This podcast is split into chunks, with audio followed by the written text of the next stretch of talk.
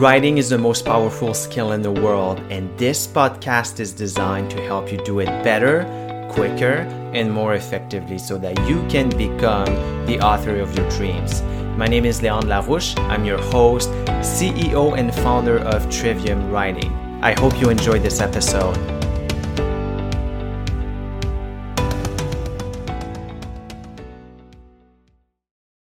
So the other day I was on a call with a client. Um, he came to the office hours that I run for um, my book writing clients, and the question that he came with was about the the breadth and the depth of his book. And just to give you a little bit more context, um, he is a personal development coach, and he had been wanting to write a book for a while, and when we finally when he finally did and um, basically the reason he hadn't uh, written his book before was that he was looking for a process he was looking for for help and uh, um, he hadn't found that. But then we started working together. So what i did is i provided him with a framework. I provided him with the with the questions and the accountability. So he started writing the book and started off really really well um, in a matter of weeks, he was 15,000 words in.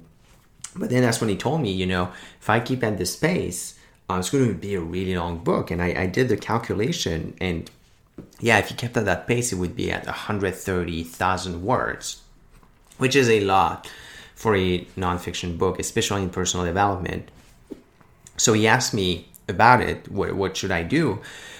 And um, this actually made me think of, you know, the reason why people ask me all the time, uh, should I blog first? Should I do all these things? Well, what should I do? Should I write the book right away?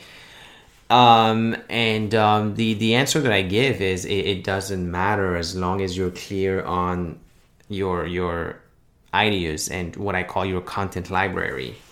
And this is the truth, right? Um, you're, you're more than a book. You have more than a book. You have a content library if you look at it this way. And uh, the way to look at it and this is what i advise this is what i, I taught my client on that call. I, I said look at the table of contents for your book. This is the tree of knowledge that you are um, addressing in your book. But there could be more.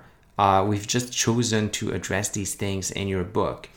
Now this book might turn out to be a lot longer. We can turn it into different books because there are different sections in this book. If we want shorter books, we can do that.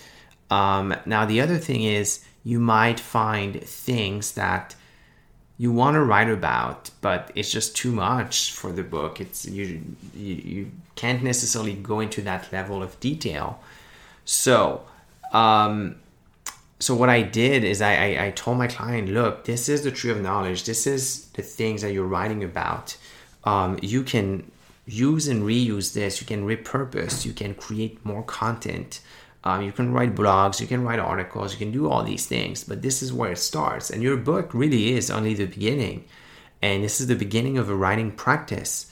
And this is the beginning of a content library. You're more than a book. You're a content library because if you look at your tree of knowledge, there is a lot. And the other thing is that um, you're going to reach more people with more with more content in, in more places. And um, you see, the, the worst thing that can happen with that approach is that some readers, aka your your diehards, uh, they see your content in multiple places because they follow you everywhere. But that's okay because repetition increases retention. Repetition increases retention. And so the most important ideas, which are the one you're going to repurpose the most, um, they're going to sink in and be remembered a lot more by your readers, by your audience. So that's a really good thing. So think about your knowledge and your ideas as a as a tree, as a structure, and think about your book as the beginning, not the end. It's the beginning of a beautiful web of knowledge, and it's the beautiful beginning of a writing practice.